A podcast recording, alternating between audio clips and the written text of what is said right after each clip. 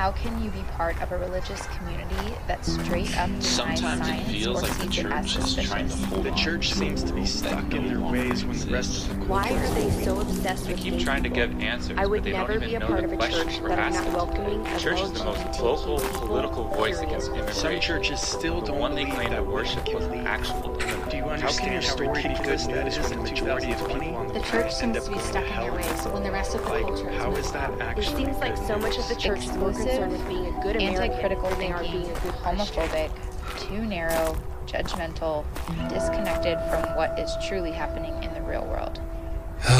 the church needs therapy. Welcome to the newest episode of The Church Needs Therapy. And today our guest is Keith Kristich. I, I, I made sure to add an S right there. I think when I said guess, I took out a T. So I added one in your name. I think I took it out right there. And for Keith, I'm, I'm going to read uh, some of his bio so you can hear a little bit about him. Keith says that he helps people reimagine what's divine and see God everywhere. So his work revolves around deconstructing rigid religion, practical mysticism, and contemplative practice. And so Keith teaches centering prayer as a way of embodying the way of unknowing and surrender. He also makes what he calls weird digital art, like the images you'll see on his Instagram or on his website. And Closer Than Breath is where he dedicates his time to building a contemplative community. He also does that through his daily mystic newsletter, which you can sign up for on his website, keithkristich.com. That is that correct? That's right. Yes, and he has an event coming up, and I believe it's a free. Is it a free online event, the Christian Free Mystic Summit? That's That's right. amazing. Yeah. And then we'll talk a little bit about that more later. So, yeah, let's stop right there. Keith, man, I appreciate you and thank you for taking the time to be with me personally today and with the community as well. Yeah, thanks, Kevin. Glad to be with you. Yes. And the miracles of technology. I'm here, as the listeners know, in Honolulu, Hawaii, and you are talking from, I know it's East Coast. I'm in the beautiful Buffalo, New York. Hello. Beautiful, great day. There we go. We are coming from like, these are literally almost as far as far as you can be in the continental United States of America right now. True, true, and probably opposite weather patterns a lot of the time. yeah, my wife and I went to school in New York City for a while, and then right when the winter started to get bad at Christmas, we're like, all right, let's go back to California at that time. So I've been there a little bit, but not when it gets too cold. My, my kids are four and six, and they still haven't really seen the snow yet, so we have to make that happen soon. That's wild. A mystical experience for kids, that's for sure. you know, as someone who focuses on the mystical and the contemplative, and who's even committed to fostering a contemplative community, tell me about because I don't I don't know this part of your story. Tell me about your own shift from sort of a conventional belief-based faith to a more experiential and contemplative way, right? You don't have to give an entire bio of your life, but to me that's a big shift. You know, that is Yeah. a very monumental shift for people in terms of the process of going through that, which can be very challenging, but then also the different feel and the different flow of a life who moves towards the contemplative or the experiential. So, what does that movement look and feel like for you in your own journey? yeah, I mean, that's a great question. I think overall the like feeling tone is freedom. Mm-hmm. in, interior freedom. I mean, I grew up in, I would say, like the quick version is a pretty healthy evangelical home. Like God was the Father who loved me, and Jesus was that like symbol or the the reality of that love. And so I think it was a really grounding and like ego affirming thing. Like I was the child of God. God loved me. And I think that sort of stabilizes the ego. Uh, uh, Howard Thurman would say that the sort of love, that childhoodness of God is what stabilizes us. And I experienced that. Like I was a just like loved by the divine source. Mhm. Um, but it was also couched inside of conventional religion that sort of thinks in black and white, a lot of duality and dualism and binary thinking. And so um, it just didn't fit the experience. When I, I had eventually gone to an evangelical college and just sort of in my own dorm room was doing my own like kind of quiet time and just fell into meditation. I didn't have a clue what it was because I didn't have a vocabulary. As evangelical, like meditation equaled Buddhism. And Mhm. so that was sort of this. Um, you're like this. was a legitimate experience of sanctification. right. Something is going on here.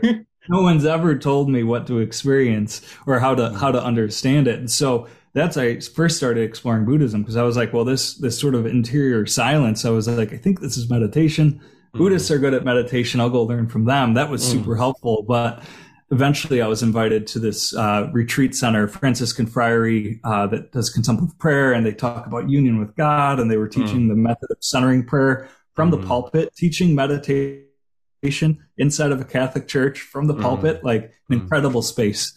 Um, mm. They're uh, OFM orders. So if you know Richard Rohr, mm-hmm. they're the they're like Richard Rohr friars. Mm. Um, and so that was just like this beautiful wake up call. You know, that was 15, 15 years ago. And just in my own dorm room, sort of having these experiences that I didn't know how to name it. But then as soon as going to this retreat center, they're talking about oneness with God, union with God. And so um, the result of that is like moving away from the rigidity of like God is black and white. We can't box the divine in. God is mm. beyond the box. God is mm. beyond religion. Um, the religions are helpful to help us sort of create a healthy container, but how can we just plant ourselves into the ground of being rather than being contained inside of religion, getting stuck there? Like, how do we just get grounded into reality? Mm. and experience God for ourselves rather than inside of our minds, inside of our thoughts, inside of our beliefs. Mm. So the freedom of a of an unpotted plant is what it feels like. mm, mm, I love that.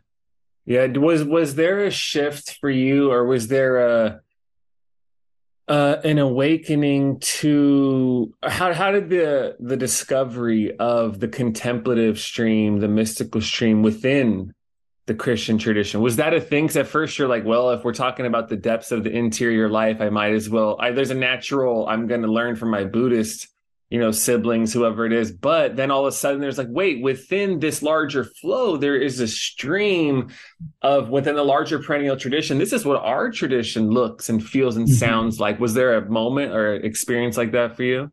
Yeah, absolutely. I mean, as soon as I was brought to this retreat center, it was like, oh, the Buddhist books are good and yet they're just subtly different than what I was experiencing because, um, yeah, there just wasn't that divine love quality that is mm. sort of at the heart of contemplative prayer and practice. Mm. And so, yeah, to wake up to the reality, like Christianity has a, a meditative tradition and it's actually pretty dope. Like, mm. it's not weird. It's not rigid. Like, you can find various flavors that sort of meet you, or maybe you could say meet your personality. Mm. Um, and so I think, yeah, to recognize like we have this enormous tradition that an evangelical like me wasn't brought up in. And um, I think even most like Catholics or like the Eastern mm. Orthodox Church, like they're stuck inside of rigid doctrine. They mm. might not even know about their their their tradition, that contemplative stream. So mm. yeah, certainly a, a reality check that like, oh, we have these like wild Teresa of Avila from, you know, Spanish mystic, like doing crazy stuff mm. so long ago and, and having these wild experiences with the divine and then writing that, writing about them mm. and so many mystics. And mm. yeah, just to wake up that like we have this tradition too. You don't have to jump ship to become a mm. Buddhist or a Hindu in order to start a meditation practice. Like we have mm. resources internally. yeah. Yeah. I feel like with the larger, the perennial tradition, the mystical, sort of river that you know many great christian writers are within but obviously transcends just their writing alone for different people there's like open doors or like do- if it's a river there's like different docks into the river like oh this person yeah. Was reading henry nouwen and because for evangelicals that's like the only acceptable like relatively modern mystic who's a profound yeah. thinker and that's great. You know nouwen's a great starting point and a great person to have. I think he's amazing. Um or for some reason and i didn't i have a d- very different experience of like not really being in the church in my adolescence and then having this spontaneous awakening moment while i was on mushrooms at 18 that really transformed my life but i'm like oh like brother lawrence i'm like for some reason practicing the presence of god is like one book evangelicals are like this is what it's like to have a day-to-day ongoing loving dialogue relationality with god so it's interesting the different entry points that people have into that larger flow. Absolutely. I love that metaphor you just gave of like different docks in the river because it's exactly what it is. And I think that's like the divine, the spirit, like universe, like reaching out to us and being like, I'm everywhere. Mm-hmm. and so like the dock is the shore, is the river itself. And so, mm-hmm. yeah, these different people, Henry Nouwen, loved Henry mm-hmm. Nouwen and was very early, re- like first found Thomas Merton, which is true for so many. Then it was Henry Nouwen, Thomas Keating and the centering prayer mm-hmm. movement, like all these different docks. But the reason they're so beautiful is because they speak a universal language. Like they're speaking mm. in particulars, like Christian language, mm. but it's actually a lot larger than that. You know, mm. it's like if I imagine the perennial philosophy or God being like a vast ra- rainbow, and each of the religions are a different like color in that hue, and we were born into a different hue. Like these different teachers are giving us access points to the rainbow itself, rather than like looking at the rainbow and being like, "Oh, it's beautiful." It's mm. like these different teachers are giving us like mm. access to like sit in the rainbow, be one with mm. the rainbow, mm. and mm. so grateful for that. Mm. yeah, the the that's something that might naturally go back and forth between the particular and the universal, and the writers and the teachers. It's like the particular voices provide a ladder that takes you up to the cosmic universal, you know, and that's why even at my age now, it's like every mystic from every tradition. I'm like, well, I haven't really read that person. And I'm like, I probably won't start because of where I'm at, but I'm like, but that's another access point, you know, because if they are speaking this universal language, like what Merton, Rohr, Ken Wilber, Mirabai Starr did for me or or whoever, the other group, but they're all providing this welcome and introduction mm-hmm. to this larger flow you know, which is just to me, those stories are fascinating. It's like when people talk about deconstructing in their first big paradigm shifts, right? In how in their stages of consciousness and stages of faith and how they see it's like 15, like now I laugh because I'm like, the the things people are talking about now from in a collective at the center of culture at the center of the publishing industry now i'm like what's happening on the margins of public mm-hmm. faith 20 years ago because they're like my gosh, like have you read like Brian McLaren or you know who Tony right, Jones right. or those type of things, you know, but it's the same it's the same step forward initially. You know what I'm mm-hmm. saying? Yeah, yeah, yeah, absolutely. And I, I think it's just so beautiful. Like if you're talking about deconstruction too, because I was going through deconstruction at the same time as finding these like mystic and contemplative teachers, both Christian and non-Christian teachers. But what I feel like that does it, it, it lightens the blow. I know of so many like yes totally. angry and hurt and traumatized and need to like speak and yell and shout. And like there's a certain healing and probably appropriateness to doing that in some ways. But at the same time i think like as i was going through it while at the same time praying and meditating like like contemplative prayer and meditation like totally softened the blow. It wasn't such a radical yes. shift. It was rooted in a reality larger than my small ecosystem of my mind. So. yes if you're deconstructing your beliefs about God without deep inner knowing, experiencing union with God, then your entire experience of God is dying. Yeah. yeah. Because you were so over identified with your beliefs that when your beliefs are taken from you, dismantled, poked at, I mean, this is why the ego has such a death seizure reaction to people challenging how we see because it is our overall sense of self is connected with that particular way of thinking and seeing. So if someone takes that away you're threatening my my existence. But and i've never heard anybody say it and i've thought about that quite a bit.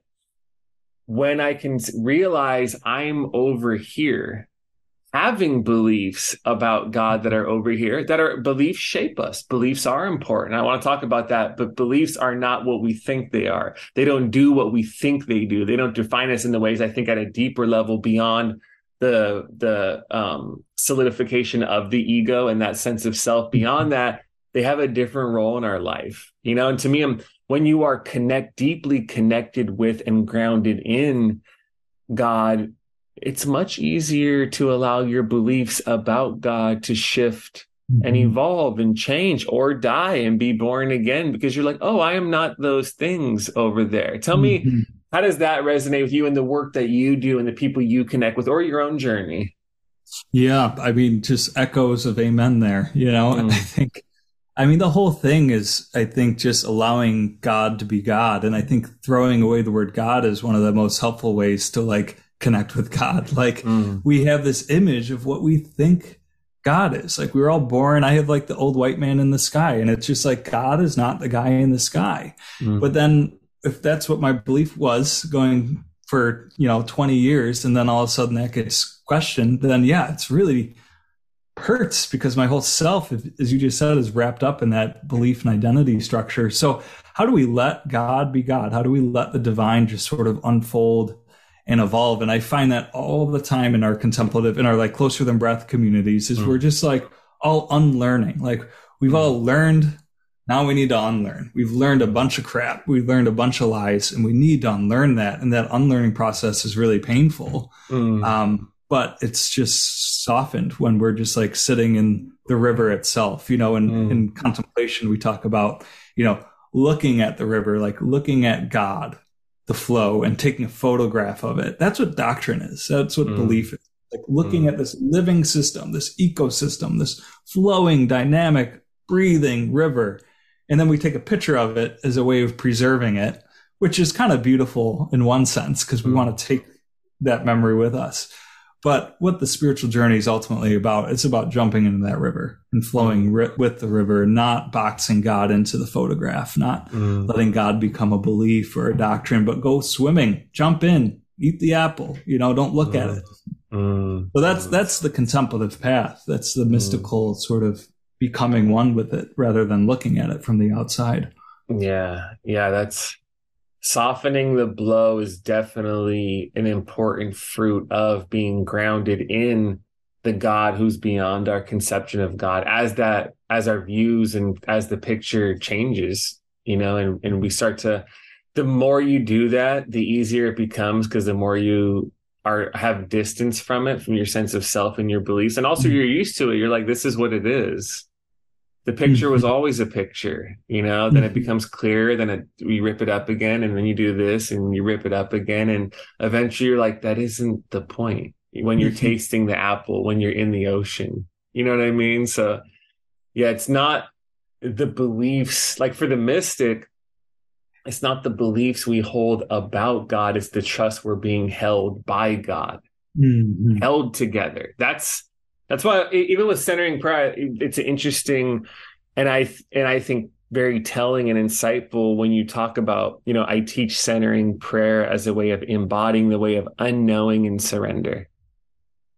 In centering prayer, in this experience of deep union, why in an embodied way, unknowing and surrender, how are those woven into this further journey into Christ and into God? Yeah, that's a that's a big question. Um, you know, for those that aren't familiar with centering prayer, it's a method of meditation that's sort of you know rooted in the Christian contemplative tradition. But just like yoga comes from Hinduism, you don't have to be Hindu to practice yoga. Mindfulness comes from Buddhism. You don't have to be uh, Buddhist to practice mindfulness. Um, centering prayer is that way. It's this mm-hmm. deeply rooted Christian practice, but you don't necessarily need to be Christian to practice, but it's very much about letting well, yes, go. If, if, you if you don't end that twenty minutes by saying in Jesus' name, you just completely ah. negate you negated the substance of the whole experience. right, right. Glad that's not the case. Uh, I mean, and that's a great example of like the nature of centering prayer is a letting go practice. It's a mm. self emptying practice. It's a letting go of thought. It's letting go of emotion. It's letting go of experiences of God. It's a letting go you know, we think of like, there's this conventional phrase which I kind of hate, um, but it's prayer is talking to God, meditation is listening to God. Mm. Um, and so like there's and, and and that's sort of a conventional way of like well that we like empty we go to the silence to be quiet by ourselves to feel peaceful or we go to the silence of meditation in order for god to speak to us centering prayer is a no nothing emptiness darkness type of practice where we're hmm. just letting go again and again. And that letting go process of every single thought 10,000 different times is a way of self emptying. So we get to the bare naked being of what it is we are because we're always thinking. We're always feeling, we're always doing, thinking, feeling, doing, thinking, feeling, doing. Right now, thinking, mm-hmm. feeling my body sensations, feeling my body, feeling emotions. And this practice of centering is a way of letting go to get to the beingness beneath all the thinking, being, doing, and feeling. And that is a deeply surrendered path because the ego doesn't want to let go of its mental chatter. You know, the mm. ego doesn't want to let go of its beliefs. The ego wants to feel the spiritual fuzzy wuzzies that people say in meditation we're supposed to feel. Well, not in this practice. We're letting every single thing go. Mm. Um, and trusting, as you said, that we're held in something bigger than ourselves. Mm. What do you see, whether it's for people who are beginning this path of desiring, whether it's centering prayer, you know, the contemplative, the meditative, how whatever the specific shape of that is, right? But definitely a life that's more sustained by silence. What do you see as some of the initial or ongoing challenges or points of resistance for people to getting comfortable with that and surrendering to that and allowing that to become more a normal part of their life? What are some of those things that you see? Yeah, good good question. I think um you know, I think there's just a lot of misconceptions that we could name. Um, I mean, we could call them meditation misconceptions or um, well, yeah, just to like go through a couple of those. Like, one is that meditation sucks. like we have this like mindfulness culture and meditate. Like meditation is supposed to make you feel peaceful. Um, like, and then people go to meditate and they're like, I have a thousand different thoughts, and then they say I'm bad at this, or am I doing it right, or am I not? And i'm am I supposed to be empty of thoughts? And those are just complete misconceptions. We're supposed to be emptying ourselves but that doesn't mean that we reach some sort of perfect place of emptiness or some perfect place of peace. And so our practices aren't about feeling the fuzzy wuzzies. It's not about emotional peace. It's not about having a spiritual experience. It's not about mm. sitting down and trying to be in some blissed out state of consciousness. Like that's mm. other traditions imposing themselves into a, a, into into ours, and that's not mm. the case. So I think if people can recognize like you know, if people can just start with like setting five minutes aside every morning to just be, mm. not to do, not to read a book, not to journal, those are beautiful things. I read and I journal every day, um, but to just be, you know, it doesn't have to be meditation even at the start, but to just to sit mm. and get comfortable with that sort of five minutes of stillness, that five minutes of silence, and see that there's some movement in there, there's some energy and allow that to just sort of grow, um, that can be really helpful because if we just start out with a 20 minute meditation practice and we bring in false expectations that this is supposed to be making me feel like, good. I'm not happy. I'm not, not happy. happy. yeah, this isn't working for me. Meditation isn't for me. Everybody sucks at meditation. I've been meditating for 15 years and I still suck at it. And I'll probably suck at it in 15 years, but you know what? It's one of the most grounding practices I can do.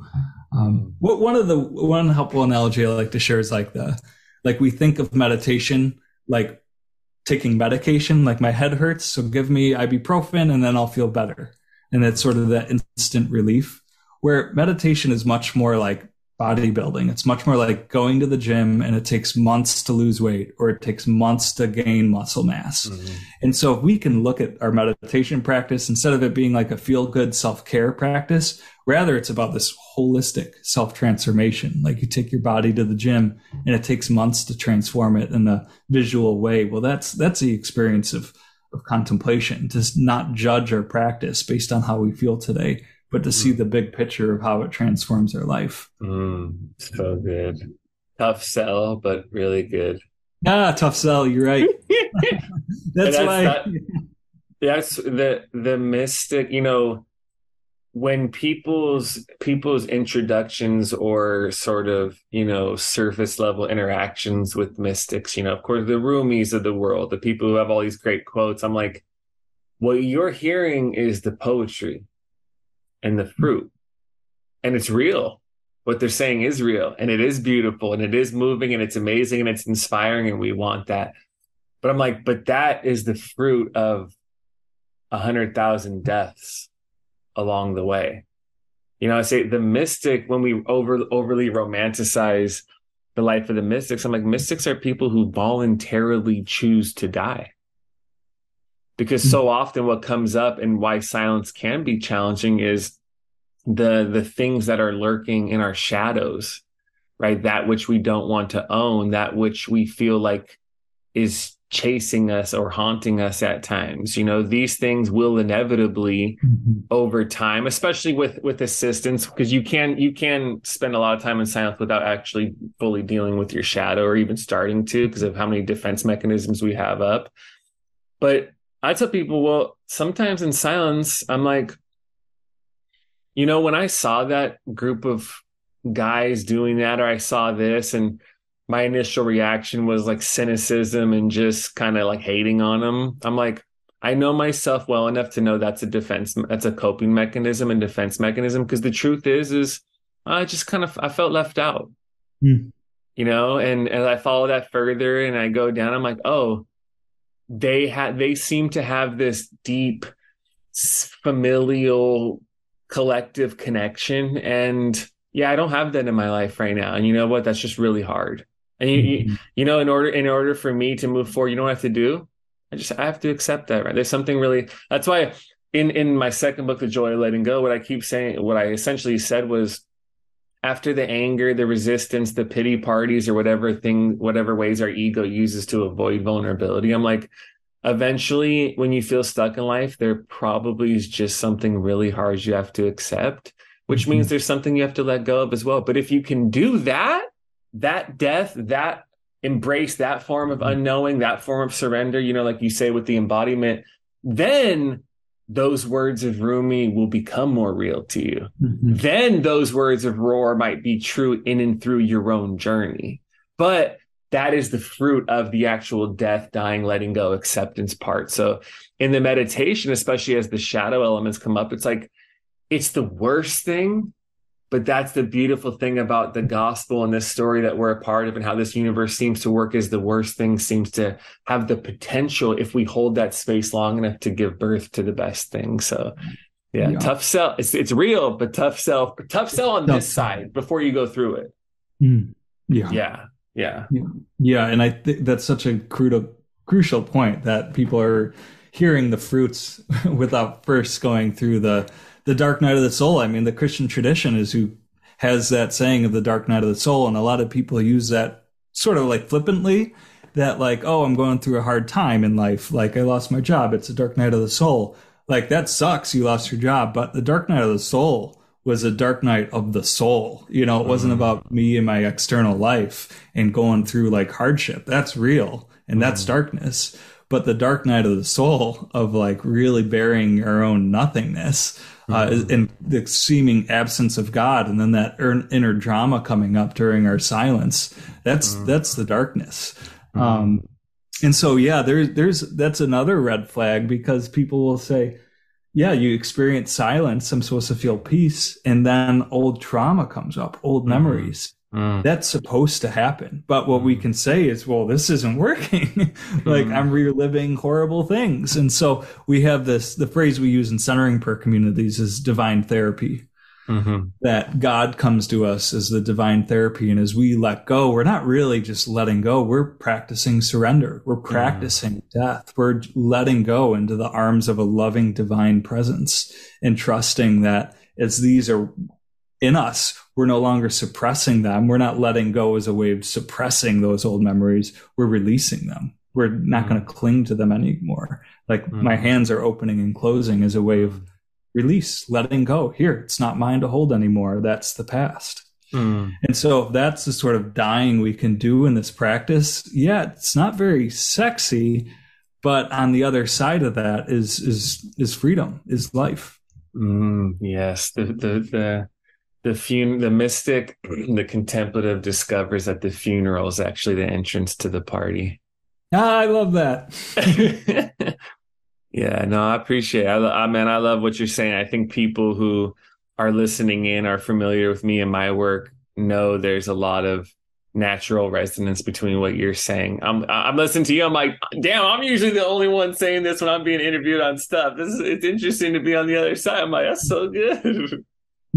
You know, there's a to me there's some for the contemplatives, for the mystics, for people who are entering into a faith beyond belief, right? Not without belief, but definitely transcending beliefs as the primary grounding, defining marker, as opposed to the actual direct experience of God. There's, to me, there's, I think for the mystics, for the perennial tradition, there's sort of universal, ongoing, because it's not really something you solve, creative tensions of the journey. Mm was the relationship between beliefs and experience. It's an ongoing one, right? Um, what's the relationship between the particular and the universal? It's a universal story. There's a particular path, the way of Jesus. You know, other people have a different path, and these things they just stay with us. You know, and your relationship with them changes and evolves and grows. You don't really, you can overcome the antagonism, you know, with with the non-dual mind, but the, the tension is still there. It's a part of it, you know. Mm-hmm. To me, it's just ongoing. And I think for for Christians, which I still consider myself a Christian, like people ask me, like, I'm a Christian. I'm like, I may not tick every box the way other people may want me to, but like I'm a mm-hmm. Christian. I've given myself to this path and I'm still am, you know, like and I love that. And I want as a I to me, I'm like, I want to keep loving and serving the churches. You know, I'm in a post congregational moment right now vocationally because I just left, but I'm like, dude, I love the church. And thankfully, when you talk about softening the blow, you know, with like deconstructing and um and and being connected with God in the experiential way, I think another fruit connected with that in an institutional sense is like I never felt the need to leave. Mm-hmm this story. I never felt the need to leave. I and I can recognize the radical contingency of beliefs and practices and rituals. Like DT Suzuki says, these are all fingers pointing to the moon. Woe to those who mistake the finger. All that good stuff. Mm-hmm. I can mm-hmm. get all that and still wholeheartedly give myself to a tradition and these practices. I love that. Like I love being mm-hmm. able to do that. I'm like, this is the story I know. This is what I love. But for Christians, that creative tension between the cosmic Christ and the particular Jesus, right? This universal accessibility, infinite love pouring itself out at all times to all people in the same way that anybody can awaken to in any moment, regardless of how they organize things mm-hmm. conceptually, right? That's what I believe. But then there's a life as a Christian, there's this particular way, right? And for you, through your journey the past 15 years and now where what are some thoughts you have on where you're at when it comes to those creative tensions you know the universal and the particular? Like you're a person who teaches centering prayer rooted in the christian tradition but also knows this is just for everybody. You know what i mean? And even regardless yeah. of the conceptual cognitive the way you organize things mentally you could come into this experience for a year and you have just as much access you have just as much access. You have like you can awaken you can and both of you can leave organizing the world differently when it comes to your beliefs but still have the same experience of what is. You know what i'm saying? So how do you where are you at just in terms of a few thoughts on feeling that through your own journey making sense of that? Yeah thanks. I did miss some of that as things are getting a little little choppy on my end but what I'll say, I heard you actually. It's looking good now. Um, you know, you mentioned Ken Wilber before, and I love his phrase and teaching of transcend and include. Mm.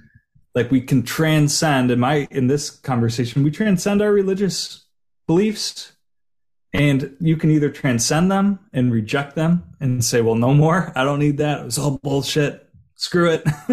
turn your back on the church. Turn your back on your belief system. Turn your back or you transcend it, you go beyond it. You realize it's a particular pointing to a universal. It's a finger pointing to the moon. I want I want the moon itself. I want the river, the living river, mm. not the photograph of it. Well, we can transcend and we can also include. And so what I hear you saying is like you've done your inner work of including because a lot of people transcend and reject. Mm-hmm. They move beyond religion, their own religion, and they reject what was before them, like it didn't serve them in any way. But I think a healthy religion is meant to be carried forth. A healthy religious life, it's not going to look the same. Mm. You know, in my case, it hasn't looked the same. I don't go to church every week, but that mm. doesn't mean that I'm not a part of the like the the church. You know, and so I think it's that like being potted, take being out of the pot, out of the Christian pot into the into the soil, the universal soil, and then looking at the pot and saying, "I love you." Like you nurtured me, you gave me stability, you gave me structure, you gave me an environment that I couldn't grow inside of the dirt because a little rabbit was going to come and eat me. Mm. you know, so not everybody has that experience. And I respect that. Like some people's containers, religious containers, were awful and they probably mm. should be rejected and they're mm. patriarchal, they're oppressive in very legitimate, legitimate ways. And that is unhealthy religion that the world doesn't need any more unhealthy religion.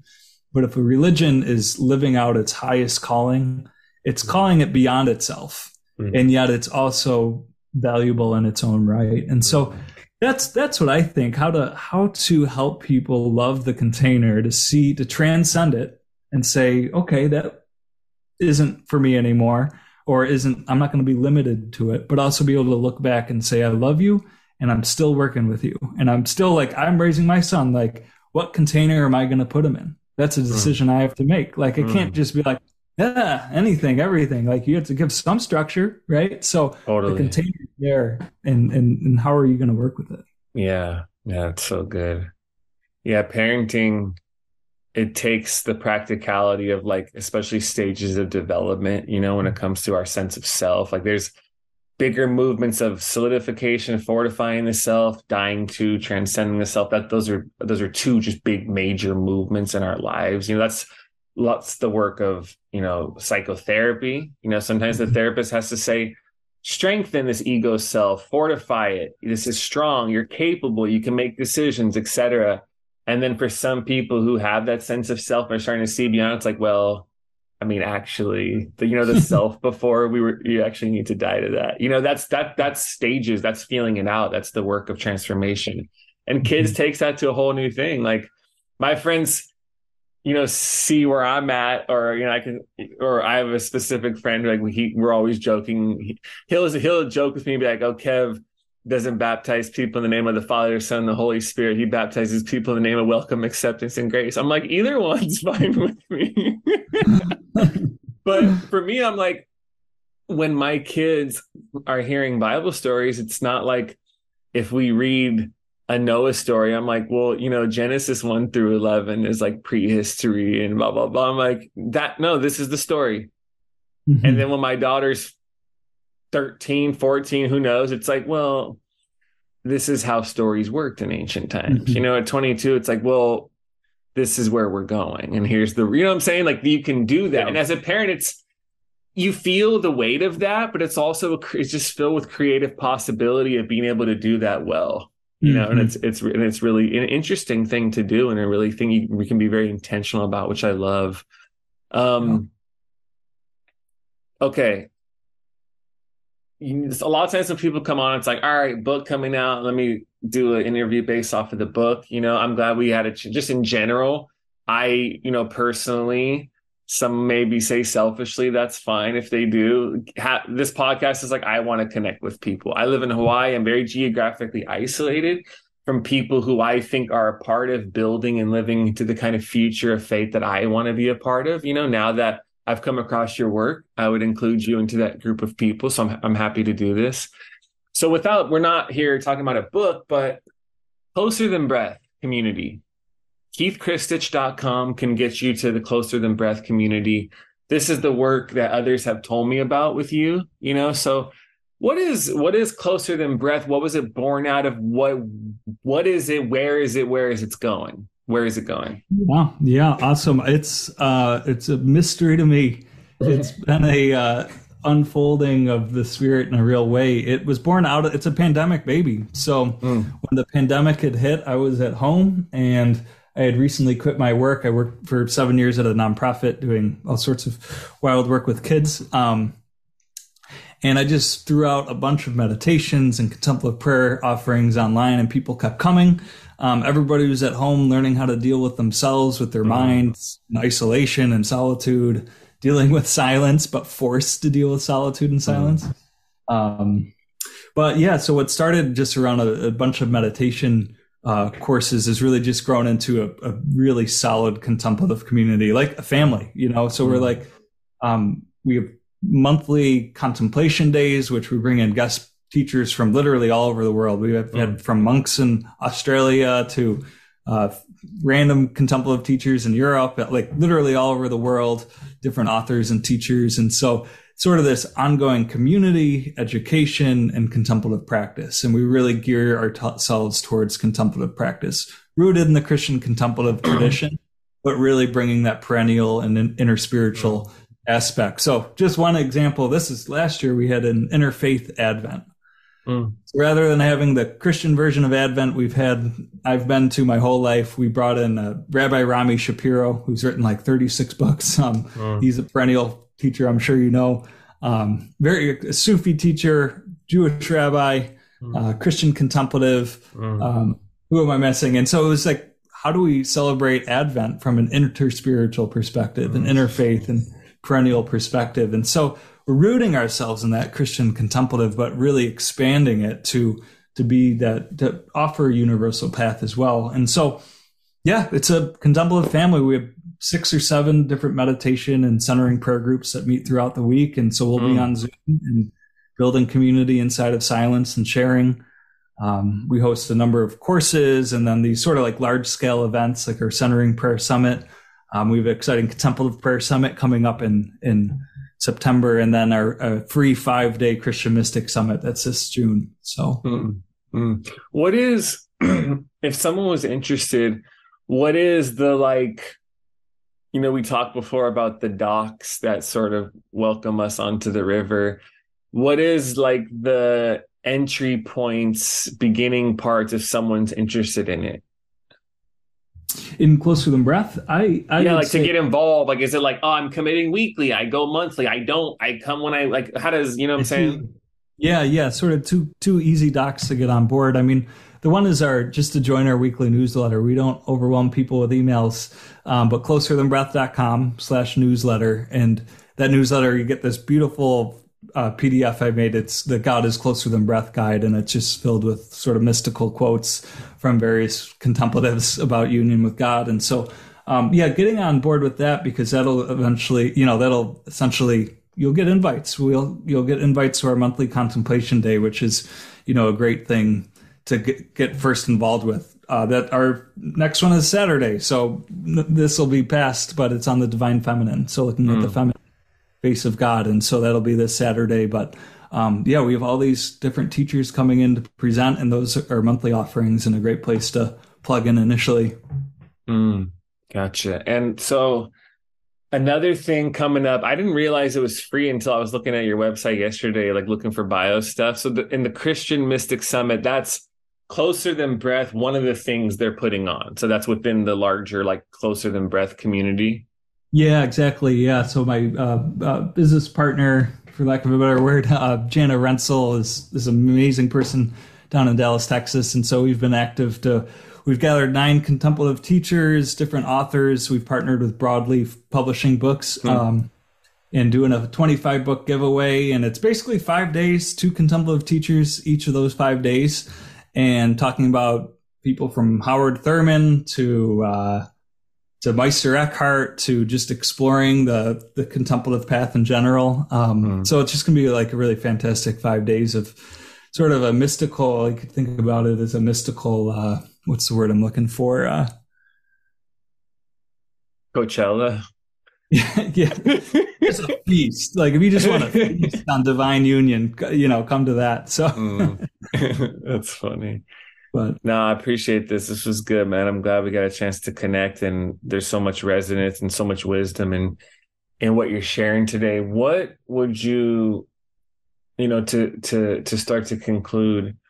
I think there are even if you're in a different place, even if I might be in a different or even if I I am in a different place, when people are going through to me that first big paradigm shift of mm-hmm. faith like for me when this when people are talking at a collective level now about deconstruction from my vantage point i see that the, the majority of that energy is that first big shift if you look at james fowler like from stages three to four from the spiral from blue to orange like you're letting go for the first time your system of belief is the object of analysis it's not just something you're looking through it's something you're looking at you're taking apart does the unraveling ever stop my belief of God is changing, evolving, or dying. I feel like my faith, like that whole thing where people are like, that's Mhm. the collective thing. That's why it's so, it's so um, visual and so visible right now. I mean, for people to see that.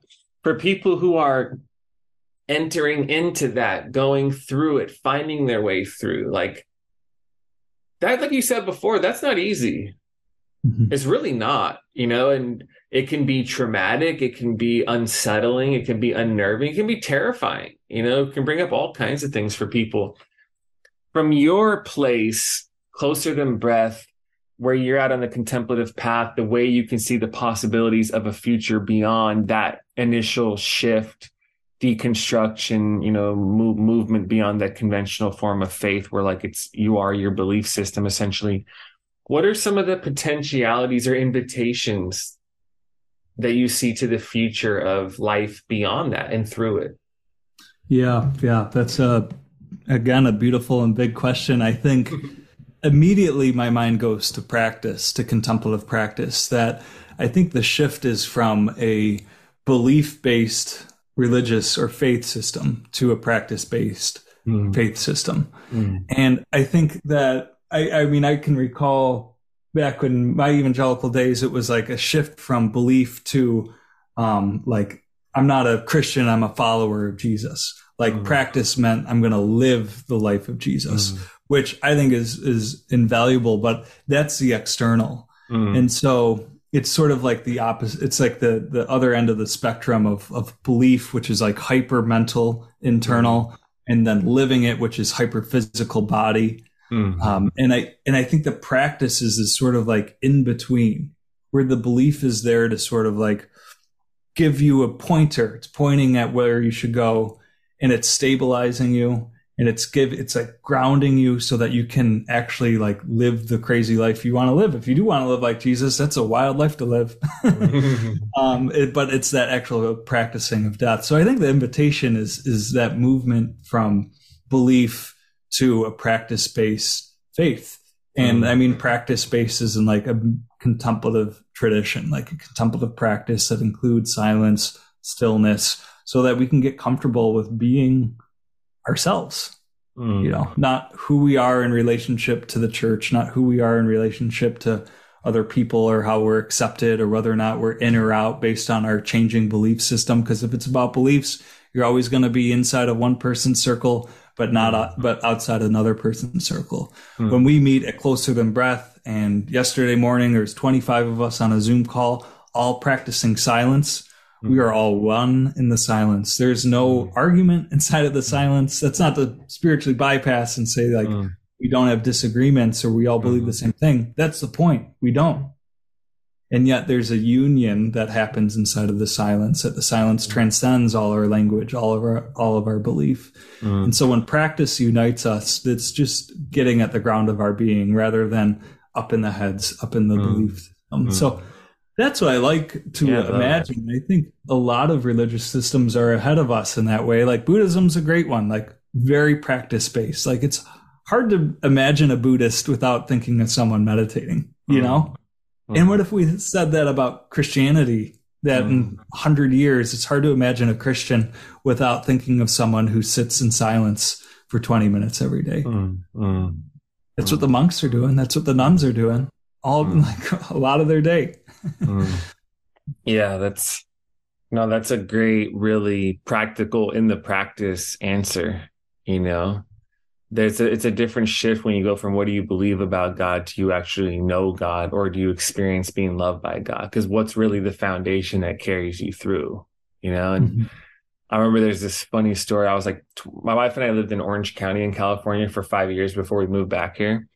This is like after we got married, 2007, 8 ish. And I was walking through my old neighborhood and it was just nighttime contemplative walk, you know, not really going anywhere, not doing and just, just being. And as I was walking, I had this internal, this funny, like internal dialogue where I'm like, it's one of those moments where you just know. And then another voice says, know what? And the first voice says, I don't know, but you just do. And to me, that's always stayed with me of that unique relationship between experience and belief. You know, what do I know? Well, essentially to me i'm like for the mystic to know is actually primarily being known by Mm. to see is the experience of being seen you know whereas like what do i know i know that i'm seeing to be seen is to be loved that's what i know but then when you say know what now we're talking about the conceptual the abstract the metaphysical you're like i don't Mhm. there's beliefs. Do i have some? Yes but am i over identified and attached to them? Whereas if they were taken away it would affect my life in some drastic pro- probably not you know because of this deep experience. So the meditation centering prayer to is is the invitation to taste and know you know for yourself. You know that's where the life is you know like we don't want directions to the ocean anymore Mhm. you know mm-hmm. we it's it's like you said it's about diving in Yeah, diving in and then diving into the river and then letting the river even continue to tumble you, like mm. going into the ocean and almost drowning. Mm. Because I think that's the other the the reality of like, well, we can trust our experience, and sometimes we we say that and it can sound rosy. Then all we're going to sit there and God's presence and love and delight, but then we go in again and we have old memories come up, or we do go through a darkness, a dark night of the soul, and there is that Mm. sense of emptiness. Well, Mm. what does that say about God? Like, what if I go into the contemplation and for the next 10 years I just experience emptiness? Well, a good Buddhist would say an empty cup is full of air. Mm. An empty cup is more full than a full Mm. cup of water because a full cup of water ends at the rim, but the empty cup is over full, over fulfilling with, with air. And so that's the sort of dialogue we get into with the like mystical, you know, that Mm. like emptiness is fullness. Mm. The fullness is emptiness. Like it- it- Mm. the fullness of love, it comes and it goes. So it, Mm. it's empty, you know? So it's helpful to play with these mentally. So that's where the mind, the mystical mind is helpful. But we also want to be, I like to be careful that our experiences aren't always the peace and bliss. In fact, most of the time it's, it can be the darkness, but then we learn to see in the darkness. Mm. So good. Yes, Keith, I appreciate you. Thank you for your time and for the, like day to day. What's the best way for people to like tap in, stay in touch with you, the work of Closer Than Breath? Yeah, I would say the I'm, I'm on the Instagram, so Come I'm at Keith Keith Kristich. That's that's the main like day to day. But Nice. closer than breath is also I would say get on that mailing list because we're really active there without uh, overburdening people. So That's awesome. Yeah, man. Appreciate you. And uh yeah, I'll let you know when this is coming out, dude. Thanks for taking the time. yeah, Kevin, thank you. It's been a blast. Yeah.